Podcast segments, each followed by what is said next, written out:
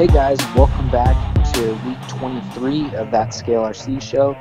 I'm your host, Adam Dean, alongside with, Jeremy Kendall. and we actually brought him back from the dead. I know we made that post that we put him down, but we brought him back just for your guys' entertainment, Sicky McSickerson here. making us take a two week hiatus. Um, but yeah, we have a very special guest tonight. Uh, would you like to introduce yourself? Uh, yes, uh, my name's Ikaika, and I'm known for running the Crawlspace.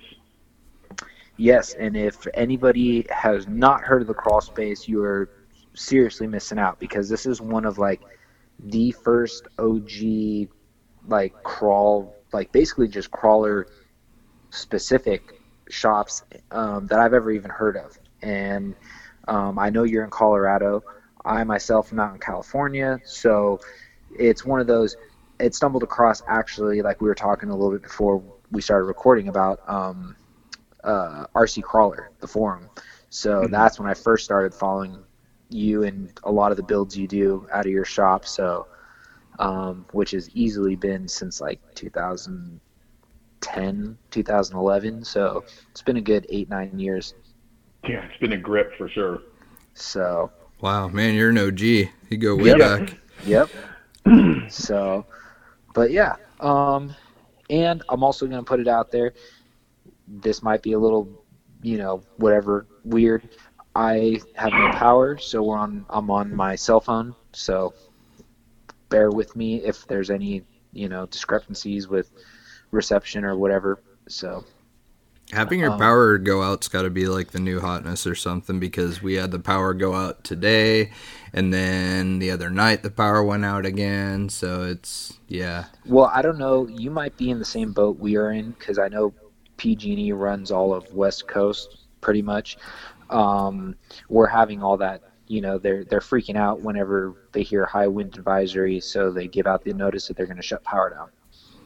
Oh yeah, no, they don't do that to us here. It's just we have a lot of old growth timber and stuff on the island, and we're at the very bottom end of the like main road that goes through the whole place and loops around. And so if anything happens, like anything blows over, a branch falls above us on the line, then we're kind of screwed since we're at the bottom, and it takes a long time for. Uh, it's it's funny we don't have. Um, like our our electrical and everything is just through something called PUD, which PUD, which is kind of funny. You think you think they could have picked a little bit better acronym, but like all the there's all the white trucks driving around just say Washington PUD on the door. So it's kind of a kind of a funny thing. So yeah, they uh, they aren't always in a big hurry to drive all the way out here because it takes for damn ever from the for the closest town. So. Well, you know what they always say: crap rolls downhill. So if you're at the bottom of the hill, you deal with most of the crap. Dude, for sure. It's crazy. Like there was one Christmas that we were out of power for like almost six days. And so Oh it's my like God. Yeah, and with working from home here at the shop, it's like everything just comes to a screeching halt and you can't do anything. So and I'm not mm-hmm. rad with like a backup gener- generator like some of the people in our neighborhood have. So yeah, it, it gets a little bit rough, but oh well. That's that's that's life. That's what you pay to have, you know, you know, that's the price for having privacy. So Yeah. Yep. so, well, um, let's get this show officially started, and we have our icebreaker questionnaire. Um, and I guess I'll start shooting that off right now.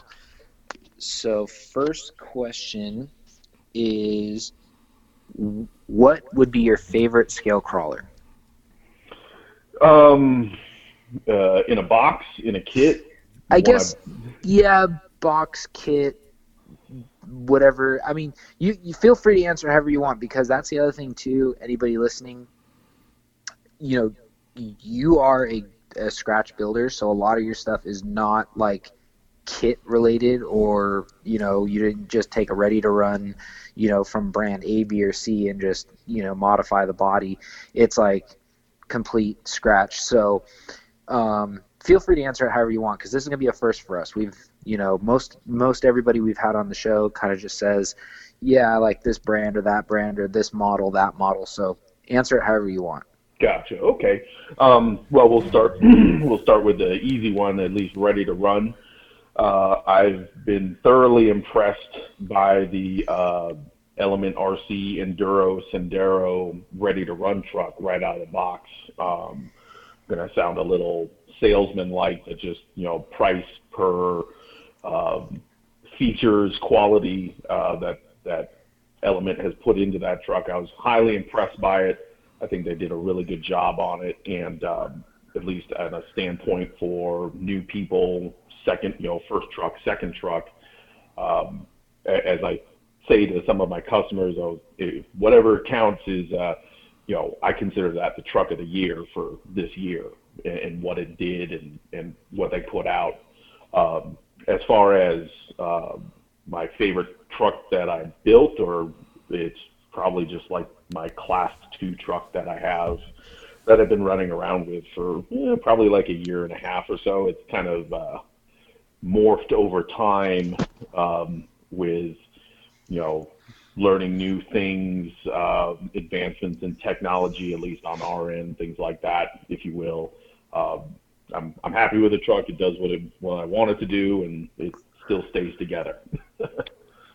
awesome. Um, yeah, two very good answers, and we'll also link um, all your social, well, not all your social media, but uh, where they can find you, so that way, if they want to follow your builds or see what we're talking about, that way they have an idea. They can actually put a picture to what we're talking about. Yeah, definitely. Um, I know it makes some people, you know, we got like ourselves, we're visual learners, so sometimes we have to see a picture to figure out what we're talking about. Um, Second question: Your favorite place to go crawling? Locally, I'm gonna have to defer to say Red Rocks, uh, the Red Rocks comp spot, which was uh, made famous by the Rocas Rojo series. Um, I hosted uh, Scale Nationals uh, at the Red Rocks comp spot um, in 2015. One that's close to home and the shop. Um, I know the lines out there, if you will. Say if I'm testing a truck, I, I know I can go to the same exact line, put the truck down, try it. If it doesn't do it, you know, tune it up, um, and uh, you know, retry the line, things like that. Um, just to be specific, a lot of people ask about Red Rocks. They always think it's the amphitheater. Um, it's the actual Red Rocks comp spot area is uh, a little ways down from the actual Red Rocks amphitheater. That's you know the outdoor music mm-hmm. venue, if you will, you know made famous by U2 back in the day. Um, out of state, I've really enjoyed uh, Logandale um, in Nevada, kind of closest to Mesquite um, for mm. pure terrain. I mean, it is. I think it's like 4,500 or 45,000 acres.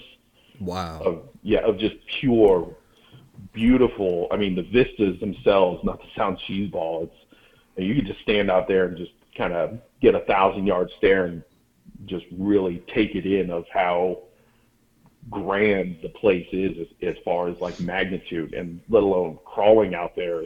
I mean, you could you could be out there for years and years and not touch the same line. Wow yeah, finding those panoramic areas to crawl where you're not just like, you know, just focusing on what you're crawling, but actually, you know, getting to look around and, you know, be out in nature, whatever um, is your cup of tea. But that's, you know, that's always a plus. That's always a yeah. good plus. Yeah, when you're focused on driving, and for me, um, you know, me personally, when you're focused on competing, and you know, you're looking at the truck, you're looking at the rocks, you, you gotta you gotta take some time. Just take 30 seconds just to lift your head up, look around, and you know actually take in what's around you. It's like wow, I'm I'm in this place. You you wouldn't be there unless you were driving either a full size truck or more more often than not if you were driving a, a little truck. If you weren't doing that, you wouldn't even be in these places. You know exactly. No, yeah, that's awesome. Oh, let's see. Uh, next question is what is your favorite scale event? Uh, let's see. As far as like uh, specific events, say like Proline by the Fire, Axial Fest, stuff like that. Yeah, it could be that. It could be one of your. It could be one of the comp series. You know that you do whatever. Like I said, we always we always leave it up to to our guests to answer it the way they want to answer because, like I said, we really got blown away when we had Ty on here from Tekin and he kind of like threw a curveball in one of the answers. So now ever since then, we've just kind of it's like been a free for all. Gotcha. Okay. I don't. I don't want to necessarily upset the balance, but yeah, I'll I'll just shoot from the hip here. Uh, locally, as far as events, uh, I've always enjoyed TTC, um, TTC style events, kind of like the um, the full size events. Uh, at least, let me back up. Our T our scale RC TTC events are, are copies of the four wheeler magazine uh, TTC event out in Glen Helen towards your guys' or at least uh, Adam towards your way. Um, and that series that we run for that is fun because it's basically controlled whiskey throttle and just lots of hoots and hollers and laughing. Um, as far as out of state events, um, I believe I feel that the uh, Crawlapalooza event uh, the the long, pretty, I think it's the longest running uh, scale RC event in, I guess, history, if you will. I think it's coming up on 10 years now, or it's been 10 years. Um, and that event covers everything. They've got pro rigs, sporty rigs. I believe this year they're doing um, one nine mini comp crawlers. Uh, we've they've introduced uh, a trail series or trail class, which is a basically uh, SORRCA class one. They do a class two, they do a class three, and a TTC on top of that, on top of uh, G6 style, uh, you know, run that's like a mile and a half. I mean, they got every. It's like a scale RC circus out there, and that just that's really cool because it, it brings everybody together. You know, you got maybe the scale super scale guys standing right next to the comp crawler guys, and everyone's having a good time. Everybody's getting along and and doing what they love to do with a bunch of awesome people. How, Yeah. how many days is that event? Uh, it is three days. It's three days. I'd almost say it's like two and a half. Uh, it starts on starts on Friday. Um, starts at like noon, and then Saturday is a full day. They have nighttime events, and then Sunday is kind of like that's when they wrap up the TTC uh, events.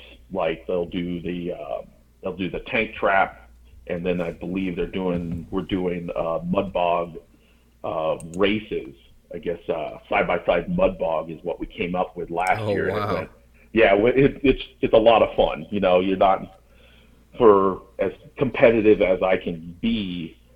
That part, like that, even in that type of TTC event, when you get down to the mud drags, yeah, that's what we call it, mud drags. It's just pure fun. Just like throw the truck in there, ready, set, go, and everyone's.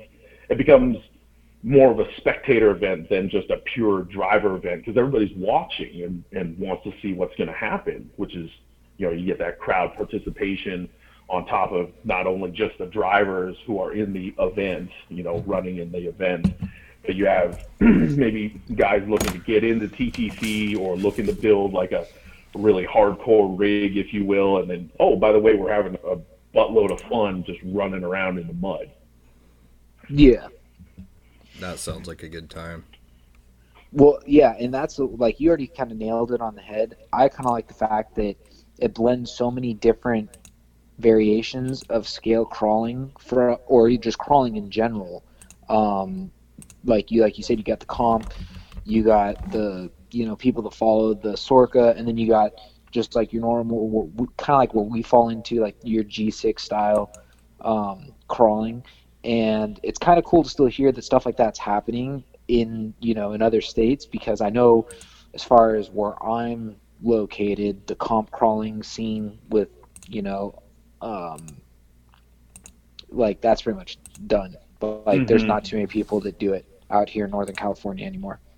Yeah, and it, it's unfortunate, you know, because um, those trucks, you know, they lost some people maybe, and then those trucks are just sitting on shelves, and you know, it's it's sign of the times, if you will. I mean, we've tried to push you know, I guess push and or revive comp crawling because when the, the Crawlspace first started, it was strictly pro, sporty, and mini comp crawlers. That's all we did. That was we didn't do anything scale. And as the industry changes, trends change, you know, the the community changes, the people involved change.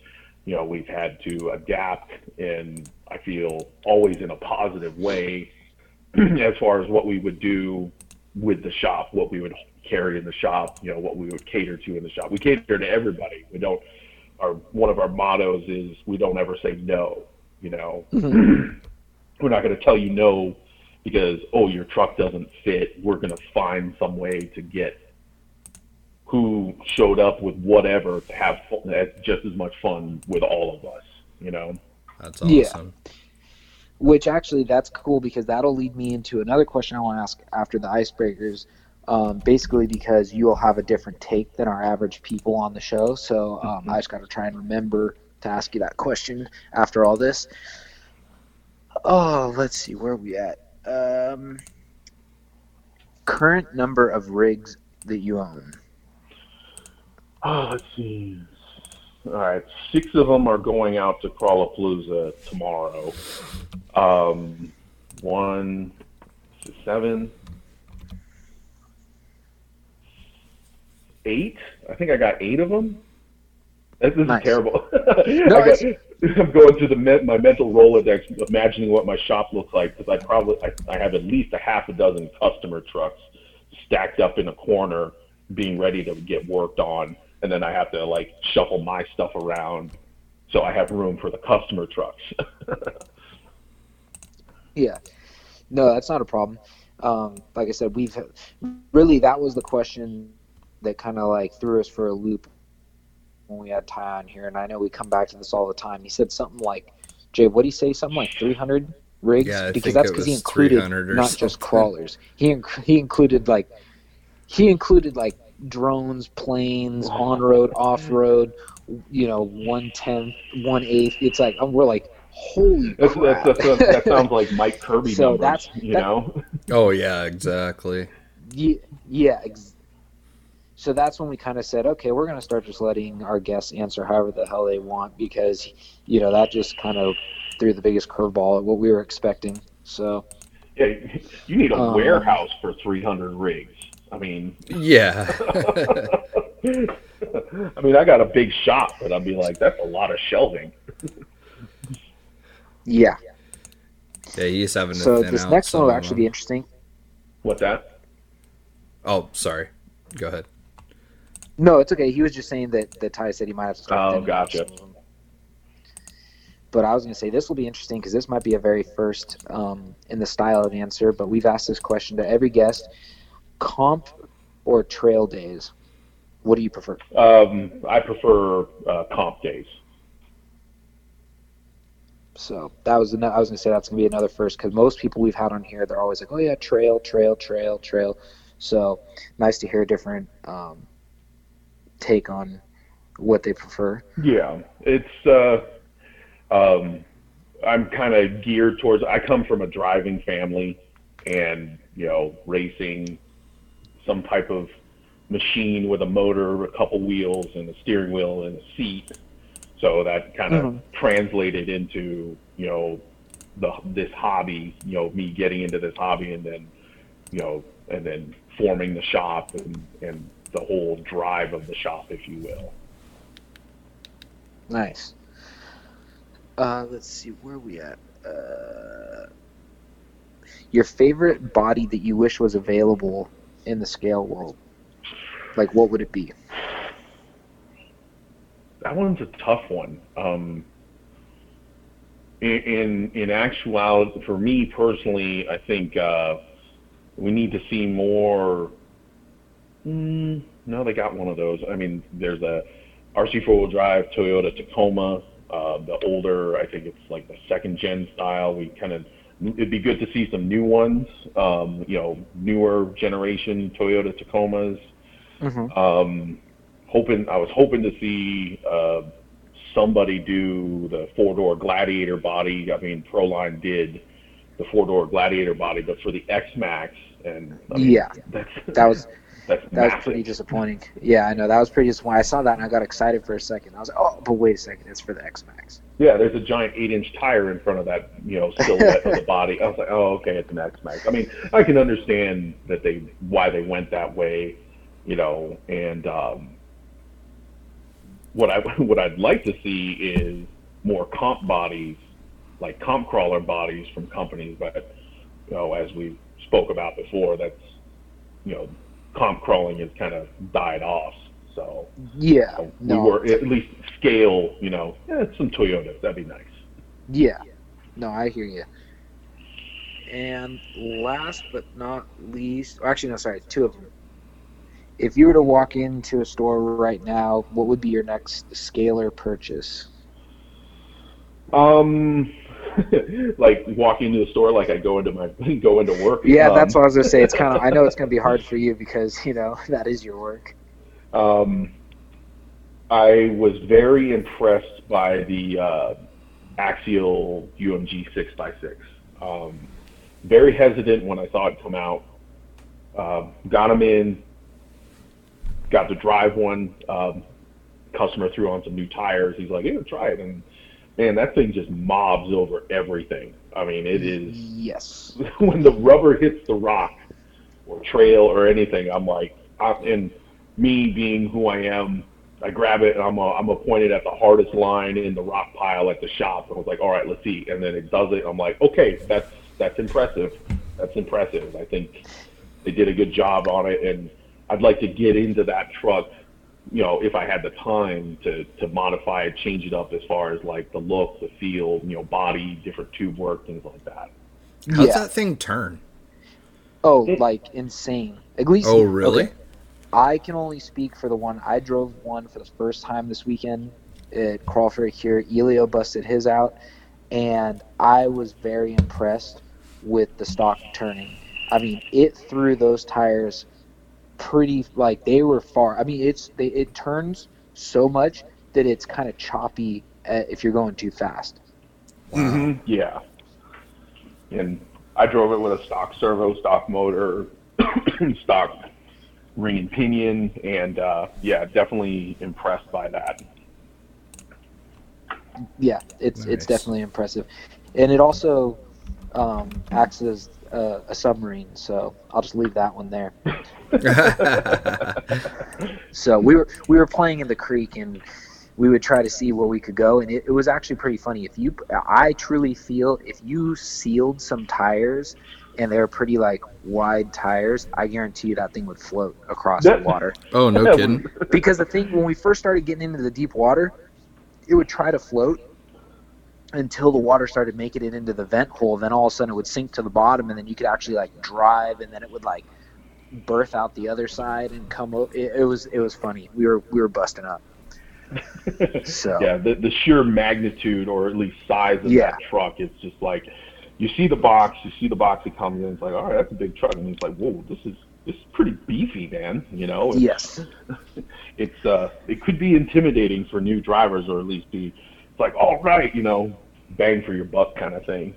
yes, but I've and that's funny too. Just on a side note, I've never been a big multi-axle, you know, rig kind of person. Like that, like six by sixes or eight by eights. You know, those kind of things never really did it for me. Like it was never Mhm. really like my thing.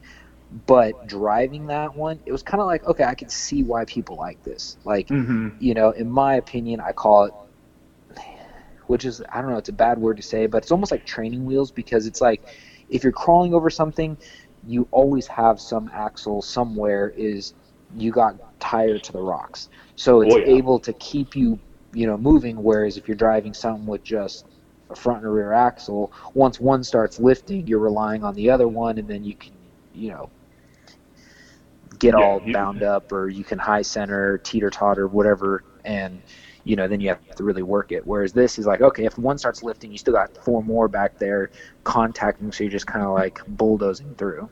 Yeah, it's it's definitely like yeah, like training wheels almost, and taking it to that next step of like, okay, how far can I push this thing with two more tires, another axle, and, and it's Mhm. it, it's fun. You know, it, it's like I said, I was hesitant when it came out. I'm like, oh man, that's gonna be this. Hopefully they did it right, and I think they did. Oh yeah, I think they did too. And then last but not least, to get over the icebreaker questions, which I know is kind of a awkward one, uh, just for this situation. Your favorite hobby shop? um, yeah, the, the the one I work at, I guess. um, I've tried in my travels. I've tried to go into to hobby shops when I've had a chance to. Um, when I go out of state for events and whatnot, and my schedule's so tight, and as soon as I, you know, land, get into get into a rental car, drive like a, a maniac to get to event, do the event. All I'm worried about is like, well, where's the next good meal going to come from? Not, Exactly. hey, let's go look at a hobby shop. You know. No, I hear you on that one. So that basically wraps up our icebreakers. So, um, I guess before I forget, unless Jay, do you have anything else you want to start off with? Oh, I just had a couple questions about the six x six um, for both, Okay, well, for both we- of you guys since it was kind of fresh. Yeah. Um, so it uh, have either of you had any chance to see the Traxxas one in person at all? Yes. How did, I have what- not. No. Okay. What what was your impression of that one, Adam? After seeing the two, or you know, driving one and seeing the other? So, well, I could have probably driven both of them. So, um, BC, aka Big Country, has one, and he did the whole um, event with his six x six. Wow. Um, looking at it, like I don't know, it's hard to say because like when you look at the Traxxas, I'm sorry, there's something about it being a Traxxas, especially with the body they chose. It kind of looks like a toy coming down the road, in my opinion. Just Mhm. because it's like you look at the Axial, it's a you know it's a Unimog style, it's a util it's a utilitarian style vehicle. Where you're kind of like, okay, that's believable. Look at that. Whereas you see the Mercedes coming, you're kind of like, eh. Um, but I mean, from what I've seen and what I've the lines I've seen BC pull off, it's it's another capable rig. But I think it's capable due to the extra bells and whistles that um, Traxxas comes with because Mhm. he actually stopped by and they were chit chatting. And my lady's dad was like, "Oh, you know, like he was looking at that and he was talking about it." And I want to say that he paid like almost seven hundred dollars for it. So there's a big price difference coming from buying the Traxxas versus buying the Axial, yeah. and a lot of that comes into with the extra. I think you get the two-speed transmission, you get the locker for the rear, you get the you know there's there's a lot of extra little things, and I think it actually comes all lit up if you get Yeah. the right. Traxxas one. So yeah, there's areas where you're going to see where that price comes from. Um, but yeah, that that's just my first, I guess, take on it.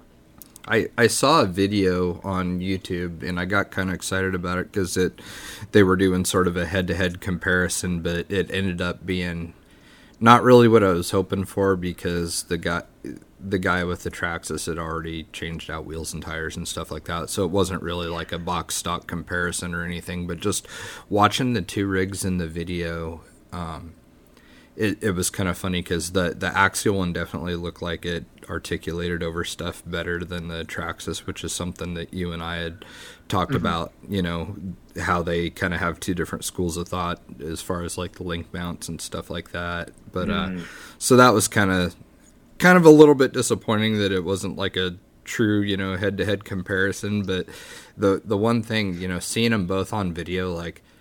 I'm I'm not trying to be a jerk or anything, but like the Traxxas one, just it really looked like a new bright Walmart truck That's compared to what the I was Unimog. trying- You know, That's what I was trying to say. It looks very toyish, in Yeah. my opinion, versus, you know, we know what Axial can produce. It's more of a, you know, it's it's more of a hobby grade looking rig.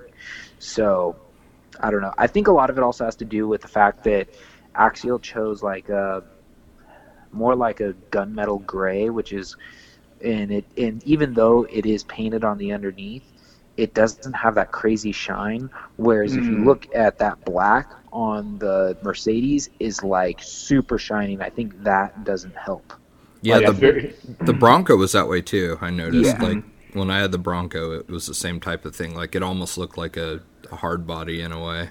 Yeah, The the the Mercedes or the Traxxas, you know, the Mercedes of all, you know, one you've got a very bougie, you know, body on the Traxxas, and some people might be into that, you know, and with the Axial one, you know, they didn't go for that primer gray. They went for that, you know, small metal flake gunmetal, and you know, I'm I'm I'm a flat paint kind of guy to Yeah. start. Like I like flat colors, and whatever color it is, it'd be flat yellow, and I'd be like, all right, that's cool, you know. Yeah, exactly. And uh, yeah, the the the the Traxxas one the price, and two the the bougie look of it. It's just like, oh well, I've seen that on TV, but you probably would never see it rolling down the street here, like in America. You know, you oh, it's I saw one in Dubai or you know wherever. they Yeah, exactly. things, you know, yeah, yeah. oh, those, there goes a sheik driving one. Okay, later you got a Jaguar in the back or something. Oh, Bumping some Gucci Mane. right? Yep. No, I know. We are we had that conversation. I don't know how many episodes ago, and then of course it bit me in the butt. I didn't see that exact thing in real life, but that somebody did a conversion to a G class. Um, I think what is that? I think it's a G. That's a G fifty five. I want to say is Oh what- yeah, the truck one. and they actually it's like the gla- it was like the gladiator version so it wasn't a six by six but it was they they actually I and it was crazy we were on um, we were doing the show and I happened to just Google that to see what it was and of course one of the images I said that looks really familiar that looks like the truck I saw and I clicked on it sure enough the guy lives like two towns over so I'm like oh of course So, I was like, that is the one I saw. And long story short, he he actually sent it out. To, I think it was like Sweden or Norway or something, somewhere where they do those conversions. Like they're known for doing it, and hmm it looks like the Mercedes version of a Gladiator. And the, Hmm. of course, so what I'm getting at is I myself had said that, oh yeah, you'd never see that rolling down the street, and then kind of saw something similar. So I was like, oh okay, now I got to eat my words. But I saw- well, you are close to the Silicon Valley, so you know. Well, Yeah. and that's and that's the thing. He, you know, he lives in Woodside, which is a very rich town, and it's a lot of people with a lot of money. So he Mhm. wanted he wanted something. I guess in his words, when I if I remember correctly from reading that article, it was to haul his mountain bikes. it's a it's a it's the reverse of a uh, a boulder ride around here. They've got a five thousand dollar um, mountain bike on top of a three hundred dollar like Honda Civic that's just clapped out. well, I got my bike. I got my bike to the trail. It's like, oh, well, cool. yeah. Yeah. So, um, but yeah, was there anything else about the six by six? Um, no, I I did see a uh, on Facebook a a uh, build where not a RC, it was a real car, but they did a Land Rover six x six conversion. I was like, that's what Traxxas should have done. Like, Yeah. it actually looked pretty mean. Yeah, that'd be pretty cool. I can see that. Does is Land Rover owned by Mercedes or tied to them in any way? I mean, Land Rover's English, right? This is Yeah, they terrible. they were Jaguar, but I don't know. You know, some of those car brands have changed hands so many times. The last I had heard, they were part of Jaguar's brands, but I I don't know if that's true That, still. that would that I don't know if it's still true, but that would make sense because Jaguar is also English, so Mhm. that would to me that would make sense. Yeah. I mean, they would. It's like, oh, you already got the licensing from Land Rover. Just do a Land Rover six x six. Make it cool. You know, make it looked different. really good. Like I, I was actually pretty impressed with it. I thought that was a pretty neat looking rig. That would have been, that would have been all right. I one of the things I kind of was excited about with the six x sixes too is it got me thinking. You know, we have a uh, scale RC park that we've been working on here out at a uh, park that's like an all encompassing RC RC park in this area, and uh, I was watching some videos on YouTube and I got the idea that I was like, dude, we need to do I, I don't know exactly what they call it over in Europe, but it's kind of like a tough truck competition, but it's just these big, giant, like diesel semis and Unimogs and these, you know, 6x6s and 8x8s just plowing through mud and these crazy hillsides. And it was a really cool looking event. So I was like, dude, that would be like the killer rig to have for something like that. So I think that's one of the things we're going to try this year, which should be pretty cool.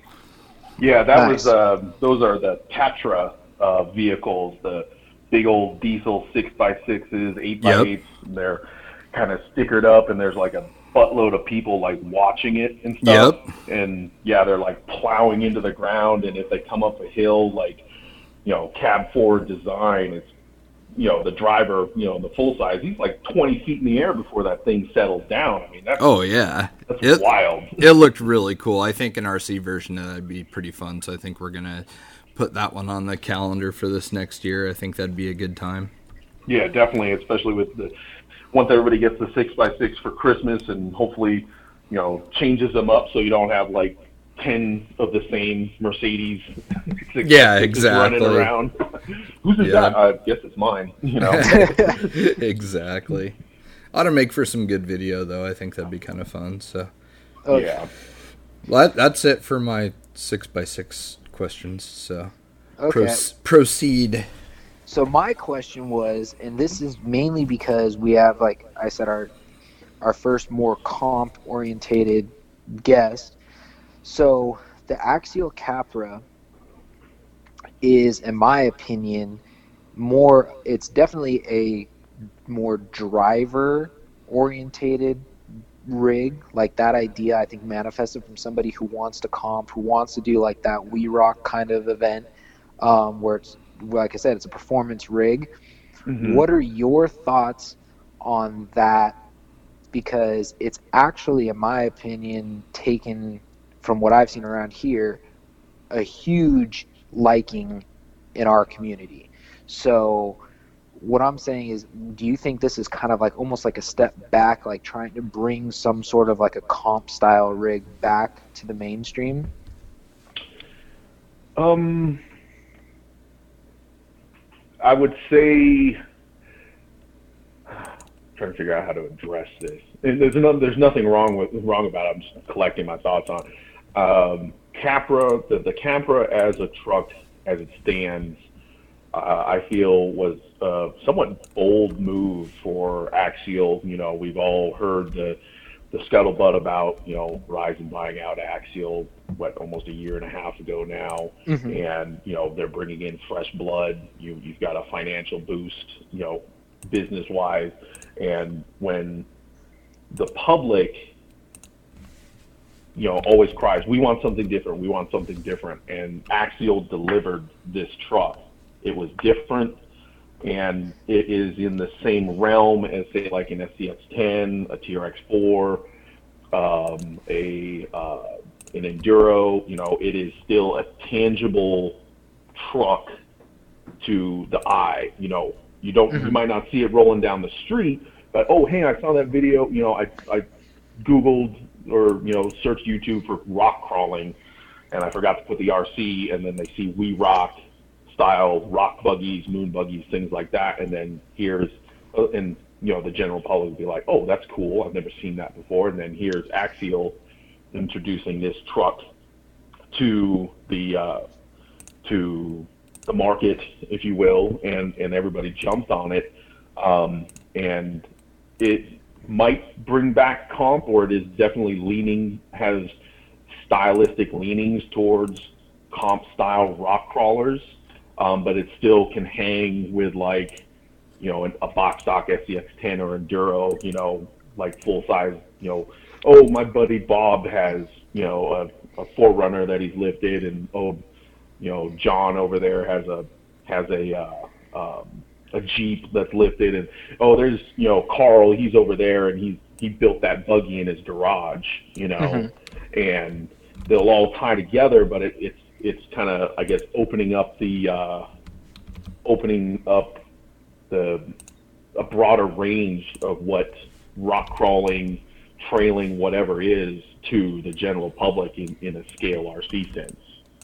Yeah, that's kind of I like the way you summarize that because that's kind of like the way I guess I see it myself because it's definitely still something that we can recognize from a company that generally releases your out of the box trail ready trail friendly kind of like what you'd see in the real world um, so to say rig. And this one is now tying in something that can still be on trail with that but it's got more performance based like like they didn't worry about like you know everybody always worries about now runtime. They want to be able to stick you know a 5000 or 6000 uh, milliamp battery in their rig this one i think the biggest you can fit is anywhere between a 22 and a 3000 which is Yeah. relatively small to what most trail people are used to Yeah. so, um, which kind of tells you they did that for size, and you know, it's pro. It might have been designed to run short time. Most comp crawls, it's short. That's why comp guys usually ran small 1,000 or 1,500 packs because you're doing one set of gates and that's it. Next battery, you're doing the next one. Mm-hmm. Yeah, I mean, I I, really I, I'm not a cool kid. I don't get any of this information until you guys get it as well. You know, Okay. and I'd I'd like to own, I'd like to sit down and just you know, hey, what was your guys' idea about? You know, is this the direction we're going with? You know, or you guys, you know, as Axial as a company, and you know, you can see some leanings towards uh, comp style uh, setups, not necessarily specific rigs in the the geometry, the design of the truck. Um, you know, the overall look um, will it, it will open doors for the general populace, you know, in the, the scale RC community. It's like, oh, I didn't, oh, there's that new truck. I mean, everybody jumped on this truck, like just white on rice, just like, rah, you know, new trucks. And, you know, new guys are getting into this thing first time, uh, you know, at least for me, first time customers walking in the door. Hey, I saw that. I was like, cool, yeah, here you go. And, you know, somebody who's never done scale RC or crawling and maybe came came from uh, buggy, you know, go fast buggies or had a, you know, oh, I have a Traxxas Slash. Everybody's got a Traxxas Slash, and they see this truck, and it's a kit, and they're building it. I mean, that's that's really big. You know, Oh. I've new, brand new guys, never even touched RC. They're like, I want, I want that truck. You know, because it it appeals to them somehow. You know. Well, see, and that's something else I also think was kind of cool that, you know, it wasn't really with this one, it was more with the Axial UMG 10. But it was interesting when they released like the UMG 10 and now the Capra. Those are t- their last two, I guess you could say, other than the 6x6. Their last two big releases have been kits, which there was a lot of rumor that now that Horizon bought them out, they weren't going to be doing kits anymore. Mm-hmm. They've yeah. said that so many times, though. Like you, I hear that rumor so often.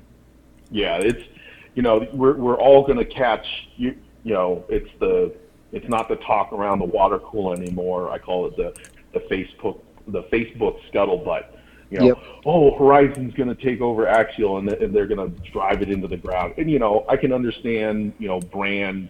It's like if you like a band and they put out two awesome records.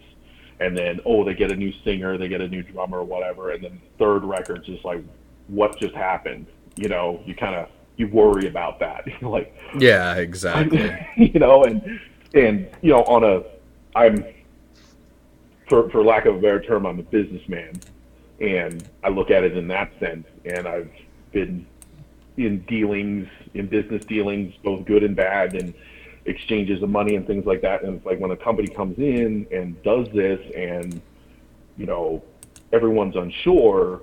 You know, you got to remember the bottom line. It's like they're they're there to produce a product for you to buy, and they're probably not going to screw it up, or at least you hope they don't. You know, right. Yeah, exactly. Yeah, no, that's yeah, and that's pretty much it for as far as what I wanted, you know, to kind of discuss about, you know, the Capra. Just because, like I said, I'd like to hear somebody else's other than our opinions, you Yeah. know, on what's going on with it. And I think it's totally cool because I myself, when I first got into crawling, um, I bought my first kit back in the end of 2010, I want to say, um, and at that point, you were Axial was still producing the Scorpion in both the ready to run and the almost ready to run. So the AX10 was still available, and my actual the, my buddy that I always dealt with at my local hobby shop at the time, he steered me into the SCX10 because he's like, yeah, I think you're gonna like the trail truck. I honestly think that's the direction everything's going. Don't get something like this because you'll end up wanting to to get into something like this later. I'd rather you know see you you know just jump into something like that. Which now I can actually take it as an appreciation because it's kind of like one of those things like where I kind of go, oh, I kind of wish I got my hands on one of those. So it's for me, it's almost like stepping out of the box, and it's actually you're going to be able to do something a little different with it than what you would do with one of your, you know, trail trucks. Mm-hmm, mm-hmm. Yeah, kind of a lot of people don't know what that thing is too. I've noticed. Yeah, True. I mean, um, you've got these two axial Capra pages on Facebook, and you know, we, like we touched on RCC before, and you know, there's exchange of information and you know, I think I think that's what it was too. The allure of the unknown, you know, for the the new buyer, maybe the guy getting into a second truck, they don't know what it is, you know, and you know they they call it they it's a UTB, what Ultimate Trail Buggy. I was like, that's a We Rock buggy, you know? Yeah, that's what I thought too. Yeah, yeah. There's guys that were like, you know, oh yeah, I can't wait to you for that thing, and got guys throwing trailer hitches on them and stuff, and it's like, all right, you know. The, I think I think the best one's the it's just a baby one nine bomber on portals. It's like no, it's totally different, like different geometry and no trailing arms. Like this is a rock buggy, like it's not well, a go fast rig. Well, see, and mm-hmm. I think mm-hmm. what it is is I, it's almost like what you said about the whole it's the Facebook, you know, shuffle. It's like you're getting so many people throwing in their two cents, it starts getting muddied of what it actually is. And if anybody actually knows the people that are still left at Axial that were there from the beginning, like Randall Davis, he hangs out with, um, I'm drawing a blank, Cody, Cody from yeah Wagner from uh, LaserNut. Mm-hmm. That's all they do is the We yeah. Rock stuff. They just build buggies for that kind of competition. So mm-hmm. it kind of doesn't surprise you when they release a rig like this. Yeah, yeah, I mean, not you, at all. You got a tie-in, you know, that's we saw it at well, obviously we've seen it with Axial doing Jeeps, and then uh, Casey Currie um, being involved. We got Larry McRae with the Poison Spider race. You know, the tie-in, the, the mashup, the mix-up, whatever the whatever the kids are calling it these days. Mm-hmm. You know, it, it's bringing light to the full size as well as scale RC or you know scale crawling, um, things like that. You know, and that that all is a factor as well. Yeah, you know, like you said, the old school axial guys are hanging out at LaserNut because they're friends and you know. well, I'd, I'd imagine it'd be like, hey, you know, hey man, you guys should do this. like, hold my beer, you know, let's yep. do this. yep and and I think it's cool because it's actually like myself being almost every build I've ever done has always been like scale related. Like you want it like I try to go for as realistic or what I would feel is realistic like you'd see on the trail. So mm-hmm. this kit is actually um, allowing me to kind of think a little outside the box because it's like okay well now I don't have to be so like okay does it, does this look scale it's more like okay how can I top the game on this. So I've already just jumped the gun, and I'm and that's why I'm still collecting parts. I'm gonna make the thing a four wheel steer vehicle. Um, yeah. I'm going that route just because I think it's cool. And it was funny because I was actually talking to Jay about that. I said this thing would be badass if it was four wheel steer. And then two weeks later, Rich from Axial releases the video of his being four wheel steer, and I was like, "Yep, see, I knew it. I knew I wasn't the only one thinking about that." Right? And it totally changes the game. Yeah, it, and, it, the horizon has broadened for scale. You know. Yep. That's how yeah, I. That's definitely. how I see it. You know. So, yeah, and I think it's kind of cool. And like, we actually had this talk with Matt from A Main a couple weeks ago. You know, this could actually bring a whole new different kind of comping event because now you might see, on top of the stuff like you do, the the top truck challenge and the mud drags and all that stuff. Now there might be a scale We Rock event. I, I would. I'm not disclosing anything at this point in time, but I would definitely be into doing that type of event. Not not necessarily uh, running a truck in one. Uh, I, I don't need to build any more of my own, you know, personal trucks because I'm swamped with, you know, customer rigs and whatnot. Um, I would I would gladly host that event just to get the pictures, to get everybody into it, and have a, a format, uh, uh, you know, an outlet to have all these trucks out there and being like, okay, yeah, they're all, you know, this class is all Capras, this class is all, uh, say, Wraiths or, or whatnot, but, you know, rear wheels or rear steer race and not running on the same course. courses yet. You know, just getting it out there, just getting the photos, getting everybody together. I think that'd be badass. Oh, it'd be so much fun. Yeah. Yeah, and I think the more everybody talks about it, I would not be surprised if that starts becoming a thing, which is kind of like I said, which is kind of cool because you're almost bringing back the the comp, the original comp with like you know um, your XR10s, your your Sporties, all that stuff. You're bringing, you're kind of almost bringing that kind of mentality, you know, because I've like I said, I've only really got to watch all that because when I got into it, it was either like it was almost like you almost it was like segregated. It's like when I first got into you know this the scale rock crawling, it was either you're a scaler or you're a comp guy, and Mhm. it was like you picked one or the other, and it's kind of like a shame because it's like I didn't really get to check out the other, but when like I've watched certain stuff like Elio's got tons of videos and old photos of like some of the comp stuff they do and you're just like watching these lines they pull off and you're just like holy crap Mm-hmm. Yeah, yeah. That's uh, it, it just opens it up, and you know, the the the biggest the biggest answer to you you know that question is what is actually going to put out Axial going to put out next? What's another company going to put out next? And to kind of you know push that limit, open the you know broaden the horizons of scale again.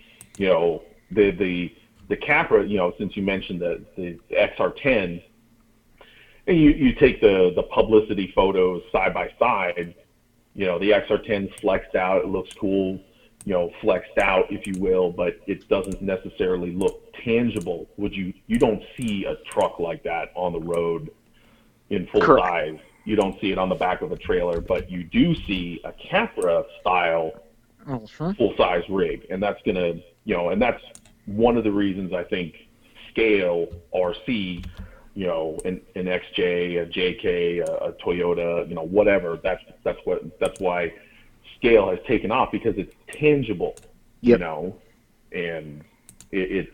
Oh, I've seen that. Oh, I've seen that in a magazine. Oh, I've, you know, I saw it on TV. Whatever, you know. Yeah.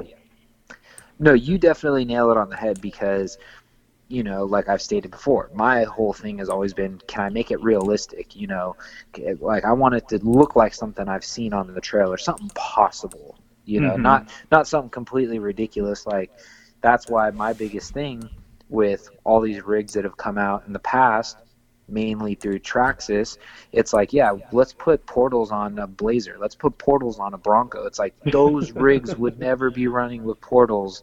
You know, No. you'd you'd never see those things with portals. So it's like, why? It's like you're now ruining like what somebody could actually, you know, have, and then it kind of puts in.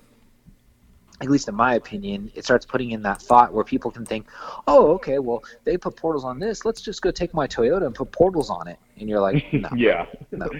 I've, I've, I've done, I've, I've been involved in full size, you know, trail truck crawler events um, here in Colorado, um, mainly vending at them.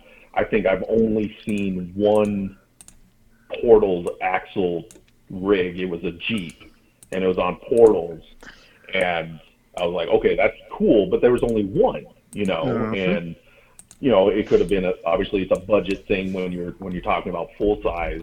You know, you can take some beat, you know, fifteen hundred dollar XJ, throw thirty fives on it, maybe lift it a little bit with hockey pucks, and you're off on the trail and you're having fun and you know, crawling, you know, taking on some obstacles and whatnot. But yeah, uh, when I saw that they did portals, and again, not to knock Traxxas, it, it it was cool, but it it didn't fit. You know, this it was kind of a it was a it was a a, a hexagon hole, but a square peg. You, it still kind of fit, but you had to wiggle it in there. You know, Exactly. Yeah. and I mean, the the diffs look good. You know, like say the Bronco, it's got a chrome diff on, you know, diff cover on. Okay, that's cool. But then there's portals. I'm like, yeah, I've never seen that in full life. You know, in full size. You know. Yeah. Yeah, that that's always been like the the consensus that we've always had on our show is kind of like, look, it's not super realistic. That's why I mean, and I and I know I'm sure Axial's heard this numerous times. The rig I would have liked to see them release the portals on would have been like the UMG 10 or even the 6x6 because that's even there is more realistic meaning like you know okay it's a military style rig. They usually have some crazy trick suspension anyways because they're trying to go over stuff and whatnot. So yeah that can make sense. So Yeah. it would have been nice to see it on there you know too but i'm sure now with the with these axles being available because that was the thing that actually blew my mind was i wanted to know okay how am i going to do this you know because like rich obviously he works at axial. He has the option to just pull parts off and you know make it happen. So i'm like okay how am i going to do this? And i've actually reached out to axial and said hey when's this going to be available? And they said oh it's going to be a little bit. Uh, if it wasn't for a local guy gene boyd telling me that um, that rc country in sacramento you know has the parts on the on the wall i was like well then they got to be available. So i went over to a main and they have everything you need Yeah, yeah. I think uh, obviously, again, kind of throwing in the, the the business side of it, or at least the industry side of it. Um, at least what I know, it's like they're they've got to fulfill the orders for all these kits. You know, they got to do the axles. You know, all the axle parts that they're producing go into the kits and get them out there. I'd like to see. You know, Axial did AR44 axle set. I mean, you got to buy two of them to get the AR44 axles. Hopefully, they come out in you know in time come out with a, a portal axle kit, you know, a bag of for Yes, the portal it- axles. it would know? be nice if you could do that because I would like what I had to do is I literally had to piecemeal everything and I'm almost I'm like I want to say I'm 95% sure I have everything I need um, because I had to order so basically you had to order because the way it came is the axles the axle itself because it has the built-in C's for the steering and then you have to buy the portal knuckles then you have to buy the stub shafts Then uh, I might have goofed just because I wasn't really paying attention. I ordered the gear set that goes in there just because I didn't know if they were different. I don't see why they Mm. would be different, but I might have goofed and I added that because I was as I'm ordering, I'm trying to think, okay, what am I going to need that's not going to work with the with the with the rear ones? I needed the actual internal shafts, like the CV shafts that actually turn, so I need those. Um, and like I said, so like three or four different items later, I was like, I think I have everything I need to make this work. At least you have an extra set of gears. I mean, they are sintered gears from what I've seen. Obviously, they're fairly beefy compared to other sintered gears that Axial has put out.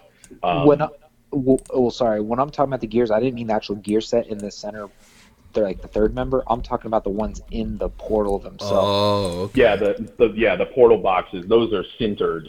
oh, and I believe, yeah, I believe the uh, the ring and pinion gears in the diff are machined, okay. if I'm not mistaken. But you know, the sintered gears, like we've dealt with, like going back uh, back to the XR uh, XR 10 days, you know, those were sintered gears, and they were unfortunately pretty crappy. So these Yes. ones now look good, beefy wise. You know, uh, 32 pitch tooth. Um, you know, if you do grenade one, say you send it one time, at least you got some extra ones if you order too many parts. Yeah, see, it's one of those things. I'm like sitting there, you know, as usual, late night scrolling, like going, okay, do I need this? Do I need that? And the one thing I thought was pretty cool was the axle housing itself comes with the diff cover because it's like a third member style, and it actually comes with the plastic servo mount. So if realistically, like if you ever had to replace that part, you knowing that you can buy that and you're getting some extra parts with it is kind of cool. Yeah. So, Yeah, and it's um, only ten bucks too. You know, Yes. they they did a good job on their plastic from what I've seen, and then the price because I I ordered all those parts because I was like I saw those axles. I'm like I know somebody around here is going to want to do rear wheel or rear steer, so let's just get these parts. And I think I got most of them. They they should show up tomorrow. Yeah, yeah, and that and that's what I said too. I was like, yeah, I think I got everything I need, but we'll see. We'll when I start putting it all together. I think there's some other stuff I missed, like for instance, I'm sure in the kit, um, I always call them top hats, those little bushings that go in between the knuckles and the chubs. I think I didn't order those, so I'm sure they only come with one set in the in the kit. So I'm probably gonna have to see what Yeah, they look- are. It looks like they just used a shoulder bolt on it. Oh, it's just a shoulder bolt. Yeah, Hmm. I, I cracked mine open this morning. It showed up today, and it's all in pieces sitting on the coffee table. And uh, yeah, it, it it looks like they just used a shoulder bolt like on the RTRs. Instead of a ferrule like that top hat, uh, I- I, exactly. I referred to them as ferrules. I was told that they were ferrules. I was like, okay, whatever. Top I was call, yeah, I was called them top hats. That was always my thing too. Okay, well I'll have to check it out because if that's the case, then then I only have to get a package of uh, shoulder bolts and be done with it. or you can use like the Vanquish sleeve, uh, the Vanquish uh, sleeve bushing they put out for the uh, SCX10 2. That should hopefully be the same size. Yeah, I believe those are. I don't know the dimensions offhand, but that should at least it might not be perfect, but at least it'll get you up and running, or at least mocked up. You know. Yeah. So, but that's really about it for me as far as ranting and raving about the Capra. That's just like I don't know. It's one of those things. Like you've already kind of nailed it. It's like it's like new and it's enough that it's creating such a feeding frenzy that it's like you know. There's people that I know that weren't even really thinking about it, and now they're like, "I think I'm gonna have to get one." Mm-hmm. Mm-hmm. The the only downside that I saw to the Capra is it overshadowed the six x six, and you know whoever runs marketing at Axial might want to, you know, it's like maybe we should release this truck and get it out there before we start doing another one, and then. Oh, by the way, we've got like 10,000 6 by 6s sitting in a warehouse because everybody's going bonkers over the Capra, you know? Yeah, that's tough when you create a situation where you got to sell against yourself, basically. You know. Yeah. See, and, and I, I think the reason why they did that, just in my own speculation, is the fact that everybody kind of saw the 6x6 back at Proline by the Fire. Like, there was already those leaked photos. So I think it's one of those things, okay, they already knew that was out there, already knew it was coming. So, like, if you had a thing, like, you were like, oh, yeah, I want a 6x6, I think you kind of already knew that, you know, that was coming. So I think mm-hmm. that's why they built so much hype around the Capra because that was something that nobody saw, which actually now I'm kind of bummed. That was the rig that was in the glass box at Axial Fest, and I missed because I was only there for two days. Mm. Mm, Yeah, I- yep.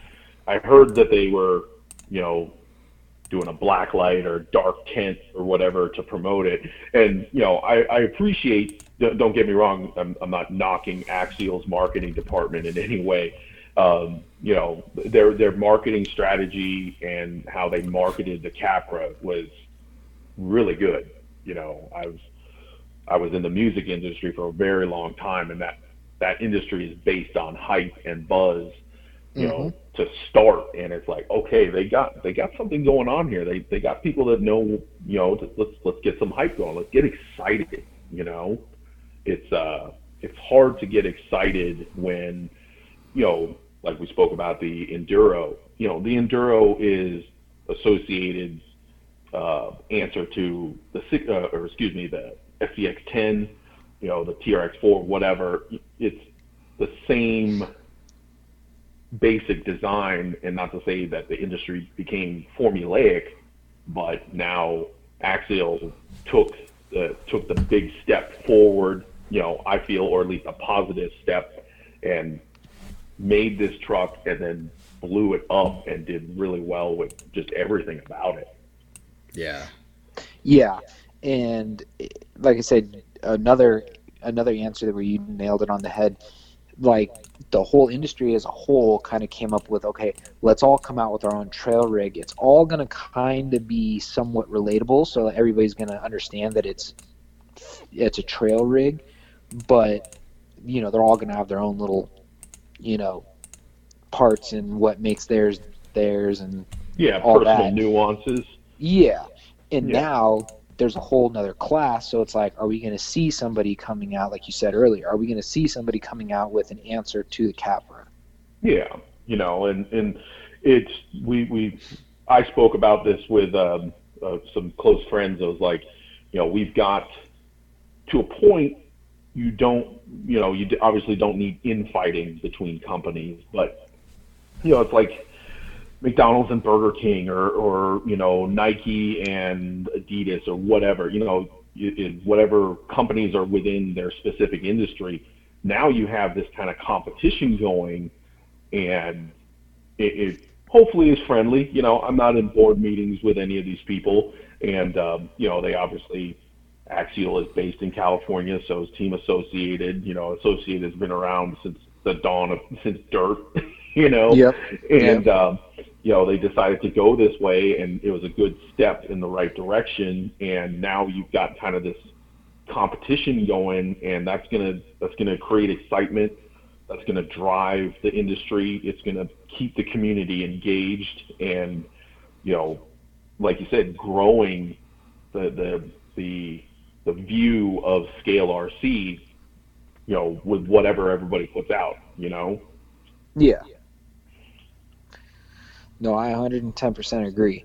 So that's what we've always said. You know, it's an exciting time to be in this industry, like to be around it, to have this as your hobby, because there's so much stuff that's coming out right now. It's like you, re- like, if you're miserable in this industry, then I think you're just a miserable person. yeah, you, if you can't be happy Yeah. playing with a toy truck, whether you're alone or with friends and getting excited about new trucks and new parts, you you might want to check out stamp collecting or something. You know. uh, yeah. Um, what what else? I know I just want to touch briefly on Crawl for a Cure because um, that was an event I know Jay wanted to come out to, but it just didn't work out. Um, it was pretty fun. Uh, that's something that I've definitely. It's been kind of cool.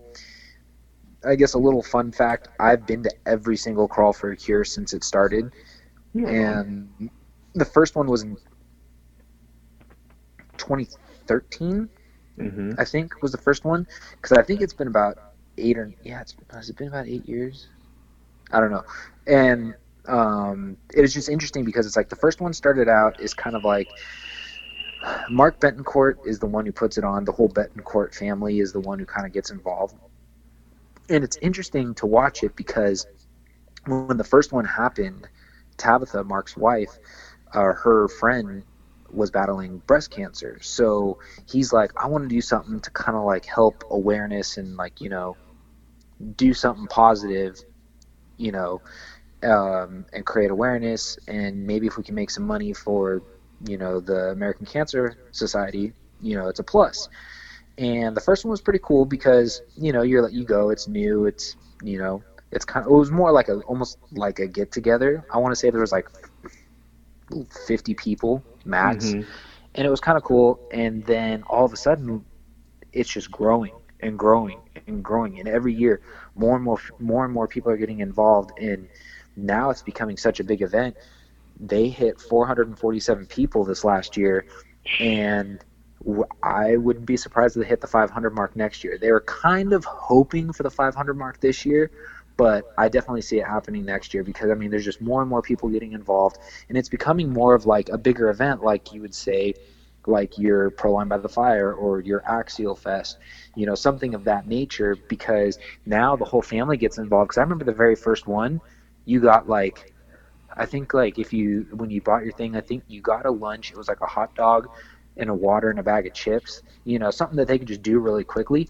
Now Mhm. they have the whole family involved. Like this year, they were they were doing street style tacos, and it's Oh, like nice. they're like grilling everything up, and you know it's like an assembly line. You walk up, you get, and I mean it's it's cool. It's because it's it's turning into a bigger event, and it's and it's all it's all going to a good cause.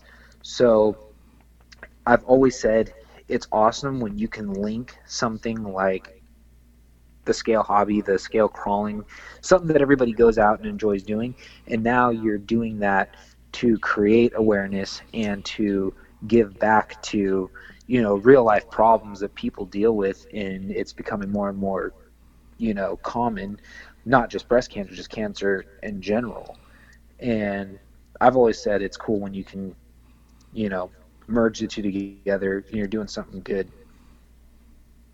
Yeah you're, so, you're you're getting people together for a cause and you you know uniting people creating awareness in, in uh, you know a, a family atmosphere. You know we can we've all been affected by someone with cancer. It sucks.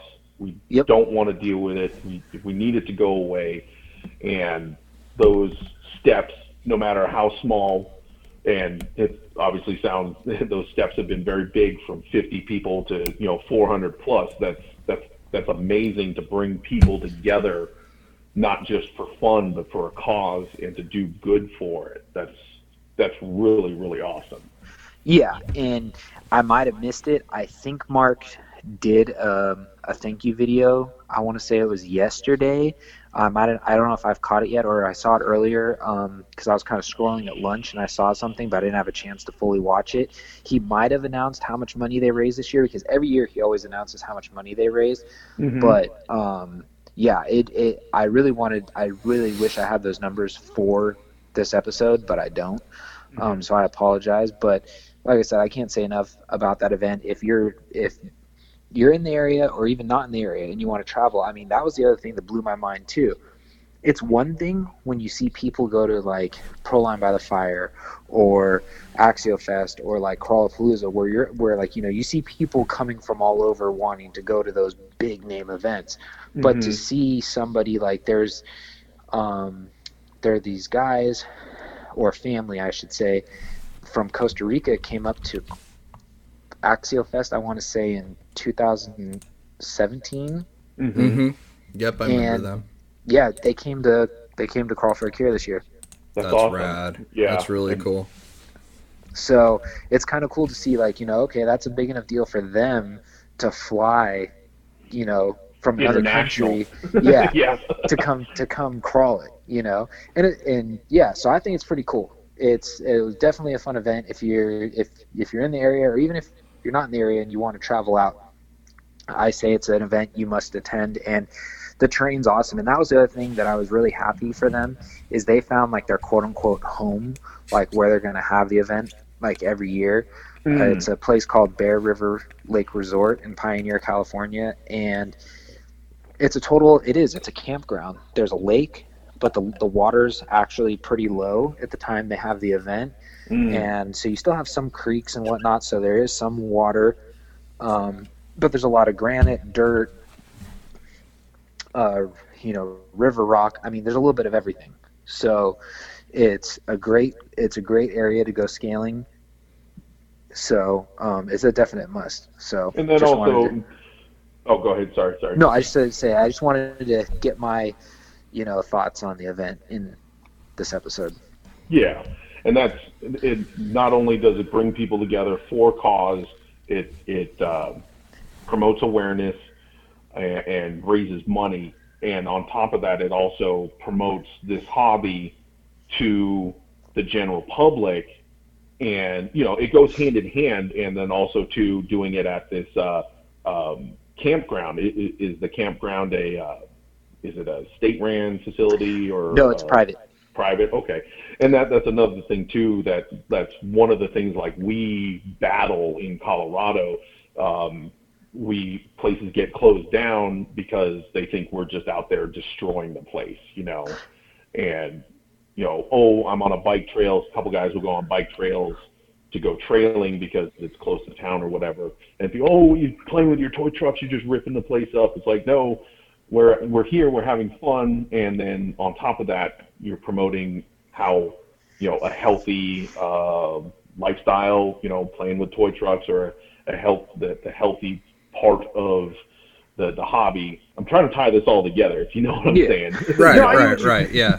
No, I get what you're saying, and I know here in, in California we have the same issue too. You know, they're shutting down things left and right, not just for like what the scale's doing, but what what one to ones are doing. I know uh, Corva, the California Off-Road Vehicle Association, was just battling to keep um, Oceano Dunes, aka Pismo, open because they wanted to shut it down as an off-highway vehicle um, location due to the fact they're saying that there's too much pollution, too much, you know, it's just tearing up the, you know, the beaches, it's tearing up, you know, nat quote unquote natural habitats and whatnot, and it's a shame. It's like something that needs to be spread not just through the one to one, but also the scale. Like you need to be able to say, hey, we're coming in here, we're not destroying, we are using it just like somebody who's hiking, somebody who's backpacking, who's Mhm. you know mountain biking, and they're not there to destroy it. They're there to use it and enjoy it,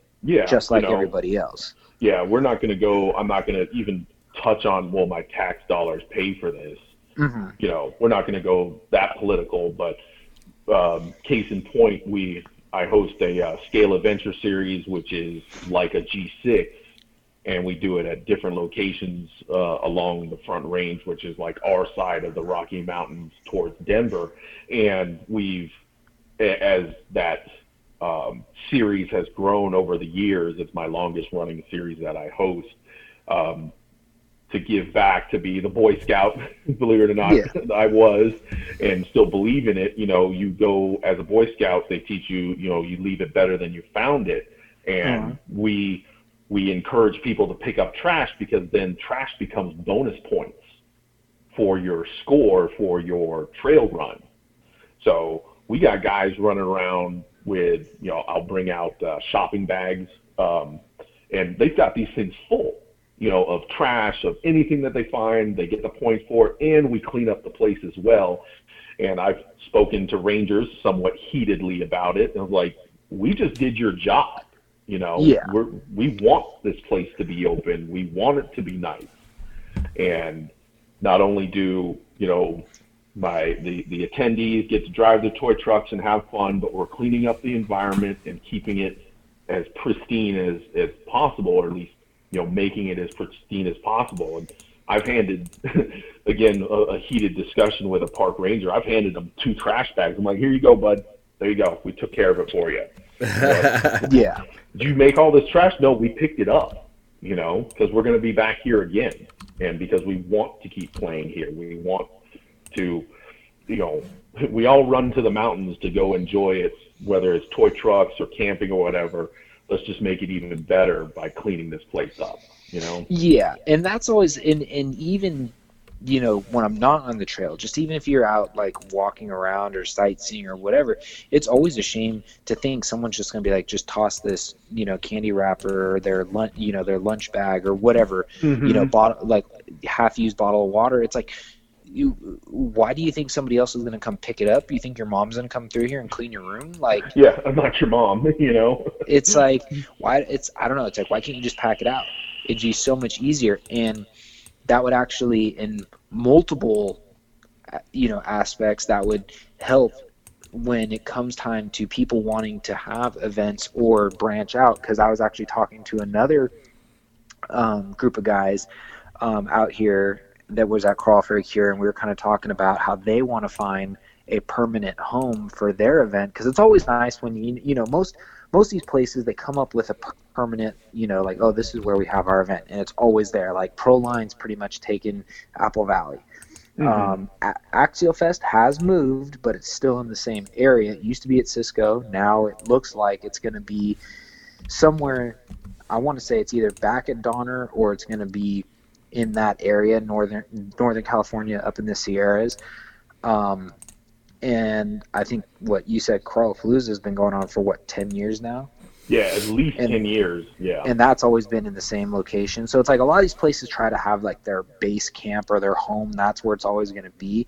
And when I was Mhm. talking to these guys, um, the ASD crawlers, they were like, "Yeah, we want to, you know, find that place we can call home," but it's hard because they said when you tell somebody who's never dealt with RC cars before, never dealt with scale crawler people at all, and you're like, yeah, we want to have an event here. And at first they're kind of like, oh, yeah, that's cool. All right, yeah, you can have your event. How many people do you think are going to show up? 10, 15, 20? And they're like, oh, no, like 300 people. They go, Mm-hmm. no, no, no, no, no, no, no, no, no, no, no. We don't want Yeah. you here. We don't want that kind of traffic here. And it gets hard because I, I don't know if it's a freak out thinking there's that much trash, but it's like if you really stop and think, it's like a win-win because I know that's the one reason why Bear River Resort was so. I guess when the Betancourt family reached out to them and said, "Hey, this is what we wanted to do," I don't think they seemed so reluctant because in their eyes they thought, "Well, look, we have a day ad- admission to get in, which isn't much. It's five bucks. Mhm. So you pay your five bucks. Now think about it. Five bucks times 447 people. You know, they're making a decent amount of money on a time they probably wouldn't really be making anything because it's starting to get cold. You know, not a lot of people are camping, so it's like, you know, it's a win-win for everybody. Exactly. You know, and you know that's that's something I somewhat try to avoid when you know doing events. Is you know to a point they, you know, being a pri even a private uh, location. Uh, you said Bear Creek. Bear River.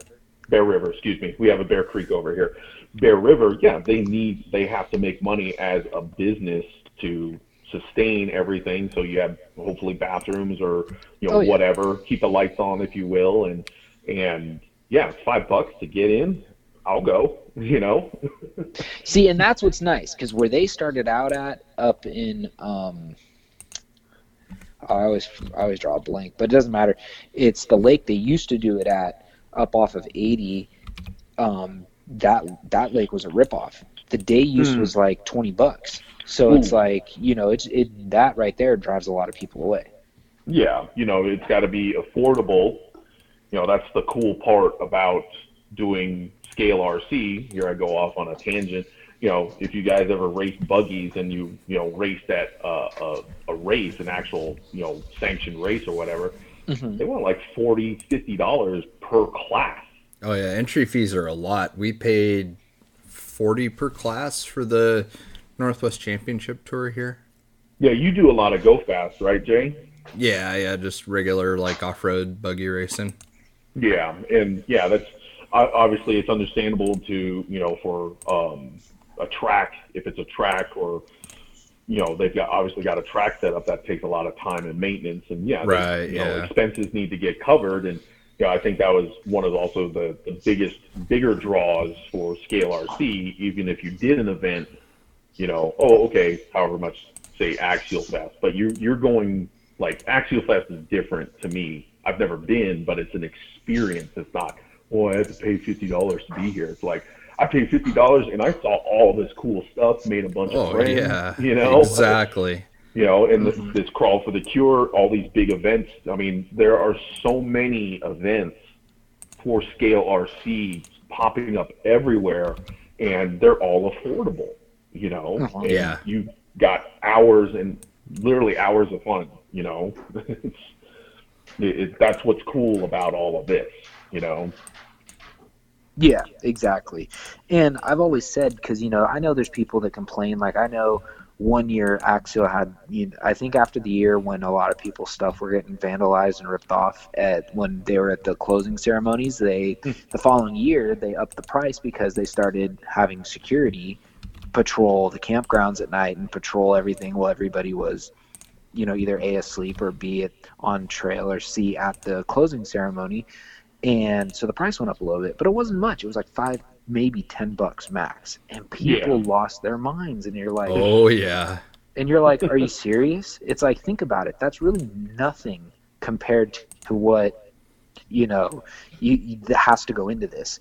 And I, I mean that was one thing i really enjoyed talking to, to john schultz about on the show was he even said he goes what people don't realize is the amount of time and energy that goes into putting these these events on you know and you and you could probably actually attest to this because there's planning there's making sure everything goes on you know without a hitch you know making sure you have everything you need you know dotting all your i's crossing all your t's and that takes a lot of time Mm-hmm. And especially with the undertaking Axial Fest Proline Biofire, um, Crawl for the Cure, you know, there's a lot of behind the scenes stuff that people aren't, you know, the general public, the attendees aren't aware of because that's, you know, as an event host, you know, I, I wear many hats, if you will, mm-hmm. and, you know, you're the event host. You know, for me personally, I'm the event host. I'm the media coordinator. I'm the promoter. I'm the mm-hmm. you know the the marshal, whatever. You know